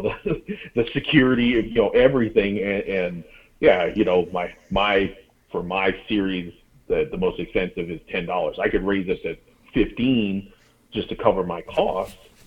But you know it'd be the same thing. I mean that I could wax poetic on you know what things should be charged for, but we, we don't need to go there. But yeah, I'm sure I'm sure Schultze hit it on the head, just saying, yeah, we there's a lot of stuff going on. I mean, they got a staff of how many people for Axial Fest? Oh, yeah, forty. Yeah, you know, and then on top of having a security detail, you know, that's competent, not just hey, my brother, you know, has a uniform, you know. I'll bring him in. We'll pay him ten dollars an hour. No, I'm sure they had some full detail security walking around there. Yeah. You know, it's funny that you guys bring this up because I, sadly enough, I, uh, so I, there's a club that I've ran up here for the last four years, and I finally just recently at the last comp let everybody know that I was just done and over it. And uh, you know, it's funny that we're having this conversation because people don't realize the amount of time and energy it takes. And our series has always been free. And uh, my business, um, I'm fortunate enough to where I can make a lot of things here. And so I've donated the awards each year and stuff. And uh, this last year, I had paid for all the raffle prizes out of my pocket and everything. And all of our events are free. And what I've done to try and offset the cost of that is sell like club gear, like decal sheets. Uh, we were going to do hats, t-shirts, and stuff, and just nobody was buying anything. And I was like, "Hey guys, you know, if you could at least like buy a sticker sheet, you know, it's five bucks to help go towards the awards, which are for you. That's not even taking into consideration my cost in making them or anything. You know, it's just gonna kind of." help pay for this and they wanted more classes and so we did more classes and then they the guys that uh, had to work on Saturdays were bitching that you know well I want to have a I want to do a you know participate so can we do a series that's only Sundays and a series that's only Saturdays? And you know so next thing you know it's like we've got three times the amount of trophies now that we've had in the past. And um, even after the meeting nobody it just fell on deaf ears. Like nobody wanted to contribute. And I'm like, guys, this is for you. You know, this mm-hmm. isn't for me. This is for you. I'm not asking for donations here. You're getting something physical for your purchase. And it'd be cool if you showed a little like club pride and spirit and stuff. And it just, the like, even after that, out of a group of 130 some odd people in the club, we had two guys after I said something about it that ordered some stuff. and I was just like, all right, you know what, guys, I'm done. Like, I'm not going to do this anymore. I, you know, I've, it's been four years now. I'm tired of beating my head against the wall and giving you guys what you want. And they don't understand, you know, it's like, the last the last year I finally got it to where people are helping like pick up the course and stuff. And you know when we're done at the end of the day and you know get a little bit of help setting up the course you know but it's always like the same one or two people that help and that's it. And you know one dude was like well you know I made some copies once for you when we ran out of scorecards you know I ran homemade copies. It's like that's cool. I appreciate that but you know that that's not quite the same thing. So yeah. It, they just they don't get what's involved in it, and it's it's a thankless job. Uh, and I, I feel your pain, and um, if this if this uh, this episode kind of brings light to that to people, um, if you guys want to touch on that, I'm not going to start yelling or anything. Sure, um, no, no, you know, you. it's when when these events happen, and yeah, there there is an entry fee, and you know, I've dealt with everything that you have, and you know we're going on nine years for the crawl space, and wow. I, I don't know how to fix that. I'm all, you know, I'm a dude. I fix things. You know, how do we how do we make this better? And I'm always, you know, for me, I've always tried to um, how do I do these things better? How do I streamline things? You know, right. work ethic, if you will, and getting people involved. And you know, that's I call that you know to a point that's going to be the bad apple syndrome as far as like, well, that guy's going to complain because it's not going his way, but look at these ten other people that are having an absolute blast. And right. I try to I focus on that. You know, I I run personally. I run four different series every year and I only run like get to actually drive in two of them, and one of them being my Scale Adventure series, the G6 style event. I don't even run. I show. I don't even bring a truck. I show oh, up. Wow. Yeah, I show up. I set everything up. I get everything, and you know, I, I'm I'm kind of a one man operation. I've when I was in the construction industry, I worked by myself a lot. So I mm-hmm. learned how you know I had I to a point I had to learn to be self-efficient. I had to be self-efficient or else I'd be out of a job, you know. And right.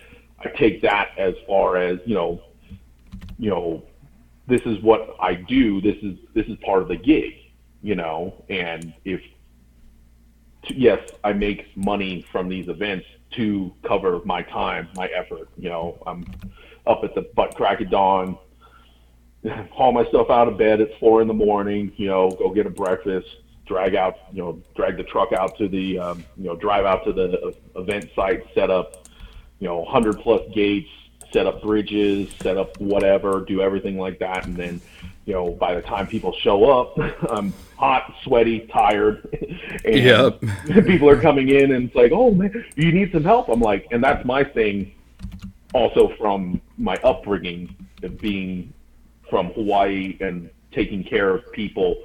That's that's what I enjoy, you know. And if this hopefully puts some maybe wind in your sails again, Jay, um, to maybe get back involved in it, and you know, you see, you, yeah, we can focus on the people that are being crappy about it, or we can focus on the people that are totally into it, and you know, the guys that are helping out and you know, I've also learned too, say we're judging at like a, a scale compliment. I just hand somebody the clipboard and be like, here, judge. And they, they can't really say no, you know? Right, and, right. And then they get involved and then they're like, oh, I, I, I watched that guy's line and I did the same thing and I got through it. I'm like, yeah, there you go. You know, you, however you need to spin it per se to get people involved, hopefully, exactly. you know, it, it's, it's, and, but again, going back to the scale there. I get everything set up. They everybody has a blast. Everybody has. Oh, you're gonna run? No, I just have fun with you guys having fun. You know, because and then I still have people help me out at the end because they're like, "Oh, I finished the course. You want me to go, you know, pick it up?" I Oh, well, yeah, if you want to, you don't have to. I'll take care of it, but you know they they have fun doing. I don't know how. Maybe maybe it's something in the water in Colorado or something else in Colorado. Hey, can I help clean up? Oh, sure. you know. that's that's pretty cool. Was, that's good. I was gonna say for me because that's kind of like how I got involved in wanting to like help out and doing a lot of that stuff. Because like, I mean, I've never really put on an event, so to say, but like, I've been involved with a handful of events and you know, I know what it takes to to you know you have to set up, then you have to clean up, then you have to make sure that you know you like I said, you have to do everything. You you already know the song and dance. It's so I guess for me, when I first got into this and first started going to events, my whole thing was I was like, well, you know, how can I help? You know, it's fun because it's like, okay, I get to do all this, but do you need help with this? Do you need help with that? I think that's, it's like something like I think some people just either you have it or you don't. Mm-hmm. And you either have that, hey, I want to help out, or no, I'm just going to use it, and when it's done, I'm out of here. And that's yeah. kind of how it is. And I, I think part of it might be a generation gap because we've got like a new group of people this last year and this year. And uh, it's not that old school work ethic of, hey, what can I do that needs to be done? It's more like, you know, well, one of the guys I was talking to is like, well, you know, asking for help goes a long ways. It's like, yeah, but I shouldn't have to. You know, like mm-hmm, I shouldn't have to mm-hmm. ask you guys. You should be like, hey, you know, can I pitch in? What can I do? You know, and it's, I, you know, I, I kind of chalk it up to just being like a generation gap. You know, I'm Yeah. I, ju- I just turned 43 and you know, I'm kind of old school, so you know, I, I I don't know. It just it it's a shame and I'm not trying to turn this into like a pity party for me or anything, but th- I think what really hit home is when I addressed all this, there wasn't one person that was like, "Hey, what can we do to make things easier to keep you involved?" Like that was never asked. It was just like, "Oh, this sucks. Well, I guess we're not doing this anymore." Yeah, You know, and- it's like, "Okay, rad. Yeah. Thanks, guys." Yeah, and I'm I'm in the same boat. I'm going to be 42 this year, and um, like recently we did a um, a nighttime scale adventure, you know, night run at Red Rocks, and I had a you know a new kid. He's you know anyone under 30 is a kid to me, you know. Yeah, exactly. and he, he ran he ran the trail. It was 100 120 some odd gates, you know, and they were out there for a good couple hours. You know, it's it's about nine o'clock, you know, nine thirty ish. I'm starting to clean up, and kid comes into home base. I was like, "Oh, did you have fun?" And he's like, "Oh yeah, it was all right." I'm like, "Dude." serious- I mean, I mean, t- be truthful. You know, I've got guys like, oh, hey, that one gate was a little too tough, and some of the the newer guys had a little issue with it. And mm-hmm. I was like, oh, okay, you know, because my mind is zeroed on, you know, comp lines, but I have to change, I have to switch it up when we do these scale adventures. You know, the gates obviously have, you know, the the checkpoints, the gates, whatever you want to call them, need to be a little bit bigger. Right. I was like, oh yeah, my bad. And you know, everyone is having an absolute blast, and you get this one kid, oh yeah, it was all right. And like, uh, he's like, oh, it's my first event. I'm like, yeah, I just kind of blew your mind. So if you're trying to be cool, that's sure, I guess, you know. But and everybody looked at him like, wow, dude, seriously, you know. And here's me. It's cold. You know, it's about 60 degrees. Everyone's in jackets. I'm in a wife beater and sweating my butt off to you know get this event going. You know, set up all the games, run around. You know, I've got bridges set up everywhere because everybody likes bridges. You know, I was told, oh, I, you know, get, do you have any bridges? I was like, no, but I'll make some. And you know, a day later, I had ten bridges built. You know, from two feet all the way up to eight feet to, to you know throw out on these courses and everybody's oh that bridge was so awesome I was like oh right on you know and cool you know but yeah we're definitely talking about a generation gap of of either doers or askers I guess you know Yeah, exactly. Yeah, I guess I'm just an old soul. it, it, it's a, it's appreciated when people help out, and I think, you know, making the community aware of what does go into these events, whether it be a day event, a two day event, a week long event. There's a lot that goes into these, and the people that do it, it is a labor of love. And if everyone gets involved, you know, I the first time I went out to Crawlapalooza, I just went out to drive. I, I can't sit there and wait to drive. I'm going to grab a clipboard. I'm going to go, oh, hey, do you need some help? You know, and again, and it's, then you get to meet new people, not just from driving, but, oh, I helped out so and so, you know, set up a tent, you know, the littlest thing. Oh, you know, somebody needed help setting up their easy up tent. Oh, hey, my name's Ikaika. How you doing? Oh, you got that truck? Cool. You know, it's getting involved. I think Right. you know, regardless of age, I think, well, to a point age, you know, the kids don't want to get it. Well, I'm just here, you know. Oh, yeah, you can be here, but then you can be involved, you know. Yeah, absolutely. Yeah. But yep, I mean, I definitely, you know, do got to say, with these events, you know, I guess any little help, you know, is appreciated. So, like, if anyone's listening, you want to, you know, if, even it come like even if you just ask at the end and and they say, oh no, we got it. You know, if at that point you want to just walk away, that's fine. But at least you've made the, you know, gesture that you actually give a crap. Mm-hmm. Yeah, exactly. Yeah.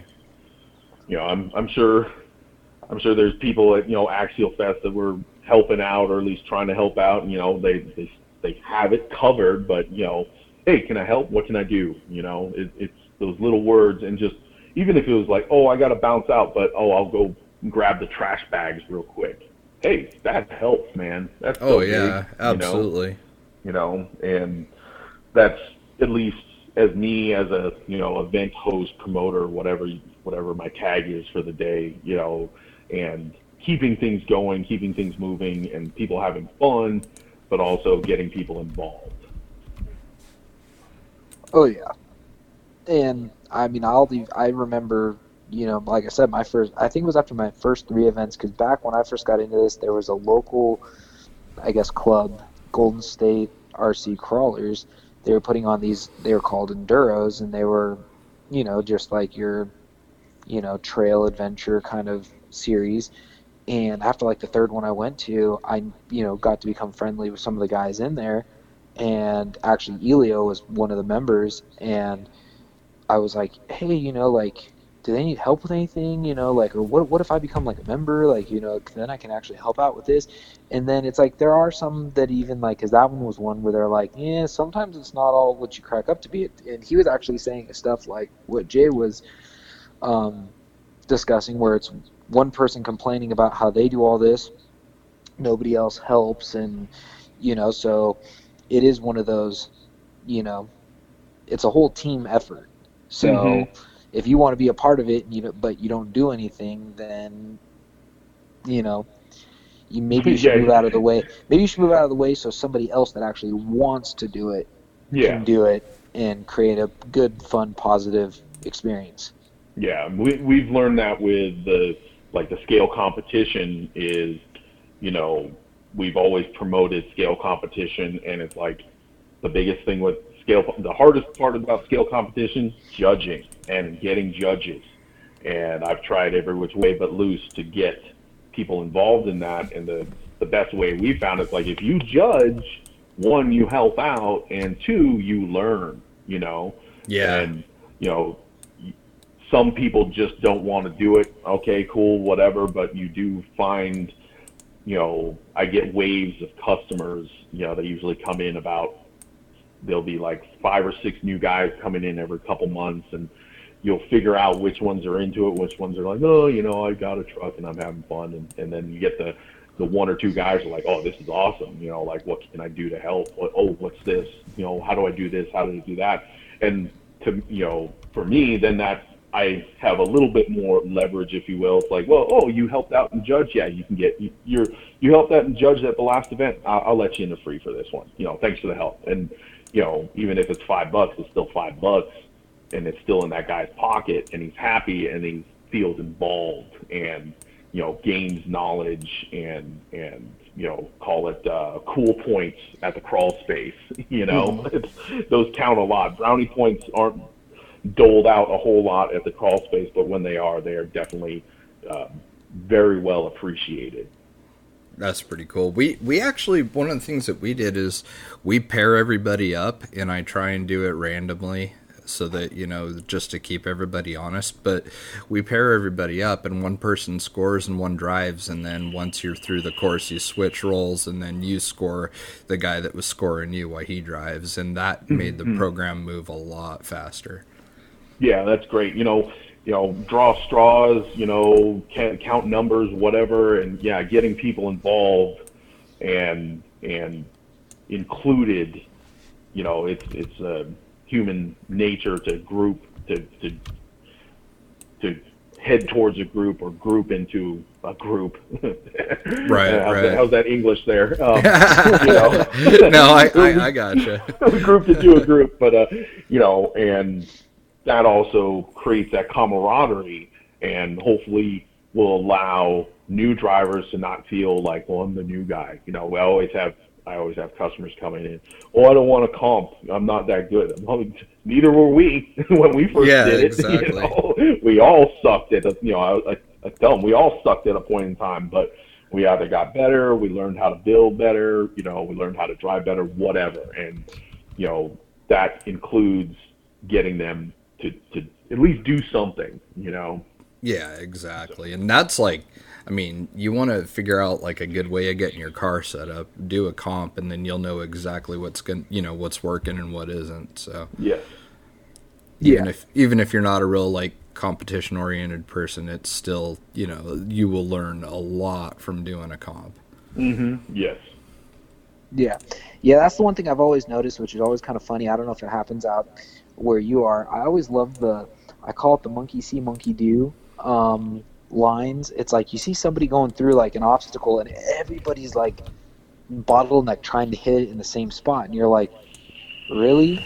One, it's eventually dug out. Two, if if like it, it's not the same line isn't always going to work for everybody because one person's car might be the track width might be a little wider it might be your rig might be a little heavier you might be a little front end heavier than you know whatever everybody's is going to be a little different. So it's like it's funny it happened to us one time at axial fest we were everybody was on trail and we're like there's this huge bottleneck. So our group kind of was like well hey you see that line over there? Let's hit that and let's keep going. And we do it and this one person flipped out. You're cutting everybody. It's like, no, we're not. We're just not being the same lemming following you off the cliff. We're doing our like we can see something that's going to work and it's going to keep traffic moving, and you know that's the whole you know name of the game. You want to keep going. You don't want to be stuck digging out an obstacle. Yeah, yeah I'm gonna dig exactly. this out for the last, the next guy. Yeah, and, and, well, that's that's that's what we call the definition of insanity is doing the same thing, expecting different results. Yeah, there's always going to be a factor, you know, uh, some variables between trust, between drivers, between ability, and things like that. It's like, man, that's not working. Let's go over here. You know, it's, it's hey, this might be a funner line too. You know, or use this way. You know, thinking outside the box. That's that's what I think everyone should embrace. You know, think outside the box just a little bit. You know. Yeah. Yeah. But hey Jay, since you have the computer, how are we not to totally cut everything off? How are we doing on time? Just because. Man, we're at an hour forty six already. Oh okay. wow, that went by so fast. I was right? gonna say, I was trying to, I was trying to, I was trying to guess like where where we were at. Yeah, because that was one thing I've actually done. Um, talking to a couple other people because it's actually interesting. Now that I guess this podcast is kind of starting to like grow legs and starting to get a little more traction, uh, there was actually one of the guys came up uh, at Crawl for a Cure was like, you know, he's like, aren't one of you guys on that podcast? And I was like, oh yeah, that's me. And he's like, oh my god, I listen to it every week. I love it. You guys like have the best like conversations ever. And, and it was, it's kind of interesting. Oh wow, oh cool. Yeah, it was kind of like, oh wow, cool. You know, and the one thing that I was, you know, that I always get from everybody is they're like, it's the perfect length. It's like you're not too long rambling where we're kind of like, okay, this is like, are we getting to the end? Can we turn this off? And he goes, but it's not short enough to where you're like, okay, hold on, you're already done. Yeah. Yeah, exactly. That, so, that's tough because it's hard to sit through like a Joe is. Rogan one or something where it's like oh, four it's four hours or something, you know. Yeah. I've caught a few. I've caught a few of his. I mean, they're little blips and blurbs, and um, one of them was with uh, Dan Aykroyd, uh, the actor. Mm-hmm. Oh and, yeah. Uh, and that was quite interesting. You know, I I watched maybe thirty, you know, three or four minutes of it, and Joe Rogan's like, "You can talk." He's like, and Dan Dan Aykroyd's like, "Yeah." He's like, he he's like, "I could talk a a, a foghorn to scrap."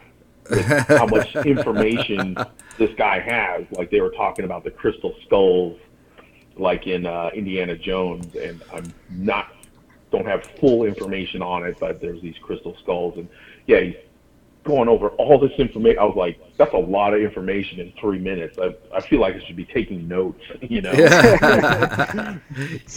yeah. And is, see, is there a test on this later? yeah. And see, and that's what's always hard because, you know, you're trying to, you know, it's almost like the comps or the events. You're, you're trying to appease as much as you can, but you know you're not always going to appease everybody, I guess is the best way to put it. Mm-hmm. Yeah, I mean, so, if you if you got chocolate, you know, you go to uh, you know, where is it? I don't know if you guys got a Jason's Deli. Anyway, it's a deli that serves free ice cream.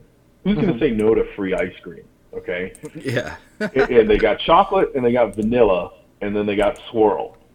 And you know, when you do an event, you got both. You got you got all three. You got the chocolate, you got the vanilla, you got the swirl. If somebody's not happy with any of those options, I, I'm sorry. yeah.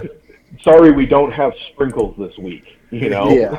well, I want exactly. sprinkles. Well, bring them with you. You know, bring that. That's that's the thing. You you know, people should expect a certain level it, you know, here we go going on a tangent. A certain level of um, fun, a certain level of professionalism, whatever, from an event.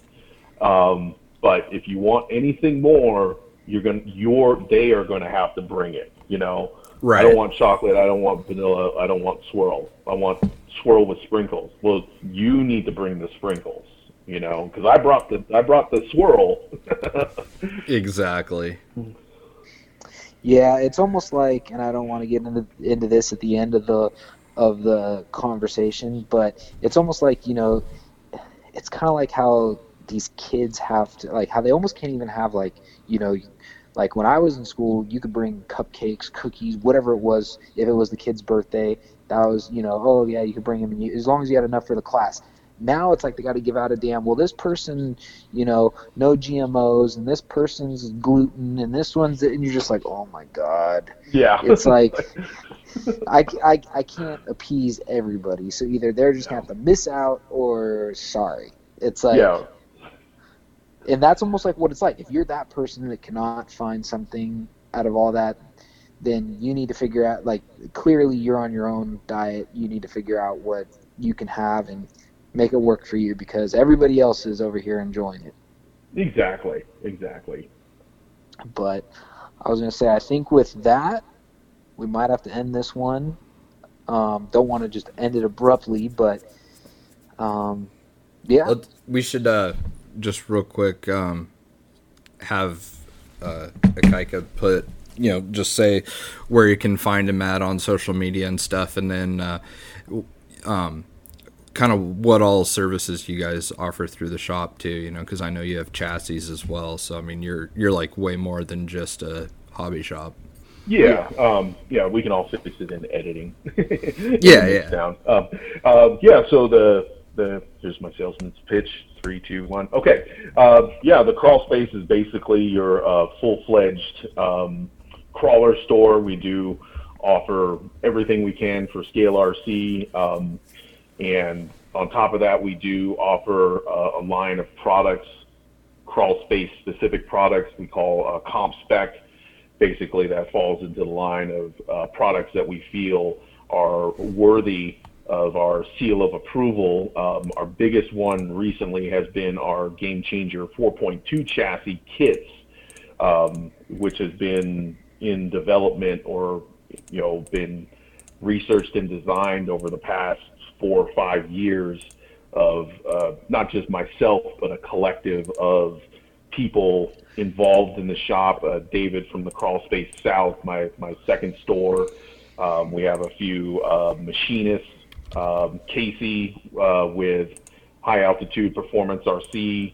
Um, uh, our team drivers. We have a very loose team of drivers uh, for the shop, and uh, they've all contributed into this Game Changer 4.2 chassis and um, and the different uh, stages that we have involved or have available to the public. Basically, what we feel is, you know, a comp-driven chassis. Uh, we also have parts and pieces um, that work with stock chassis, mainly SCX10 based stuff. Um, for the shop, we also uh, provide building services from simple soldering all the way up to full custom builds, um, lots of body work, and uh, hosting our events events all every week uh, as far as scale adventure or excuse me scale comp in the shop we have our indoor rock course that is open to the public to run on at any time and then also our events um, anything else Man, that's awesome. No, that's that's good. That is a lot of stuff. yeah, and it's nice to see that that it's that you that you're you're not your I guess you know uh, like you're not your normal hobby shop. Like you're you're tailored more towards crawling which I think is awesome. And the fact that you guys you're actually able to keep it going because you know there's some hobby shops like well I know around where I'm at there's some hobby shops that don't even carry crawler anything. You have to place the order because it's just not something that moves. So the fact that you can have a shop orientated around that is awesome in my book Oh yeah, absolutely. And plus, you're involved in so many aspects of Oh, the yeah. hobby. I mean, from a manufacturer standpoint to a retailer to a promoter. I mean, like you wear a lot of different hats, and that's pretty rad seeing somebody who's that pumped on the hobby, you know, and involved in so many different ways. Yeah, it's uh, you know, when there was a hobby shop in Colorado that was catering to the crawler crowd.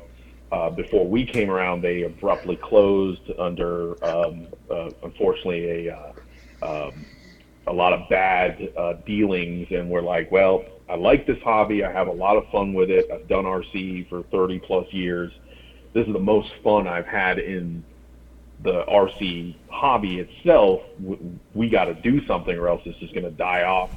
And uh, my my wife was very kind enough to say, okay, let's do it. And that was almost eight, well, going on nine years. You know, we opened up in 2011 and uh, we've been going strong. You know, we've we've seen the good, we've seen the bad, we've seen the ugly, we've seen the worst, and you know, fortunately, we've had a really strong community uh, grow around the shop and be involved in what we do and and believe in what we do and know how fortunate they are to a point how fortunate they are to have this at their right in their backyard basically. Oh yeah, absolutely. I mean that's like something everybody'd be pumped on. Yeah, I'm trying to put a Crawlspace in every every state eventually. I might Dude, be 60, 60 and frail, but I'm going to do it. You know. No, that's awesome, man. I mean, you, That's- I didn't realize you've been at it this long. I mean, it, you know, I'm familiar with you just from Facebook and stuff, following you and everything. But I, you know, I didn't realize you've been around as long as you have, and you know, you're involved in as many things as you are. So that's that's pretty badass, dude. Got a Yeah, lot, of, I'm- I'm- lot of respect for you.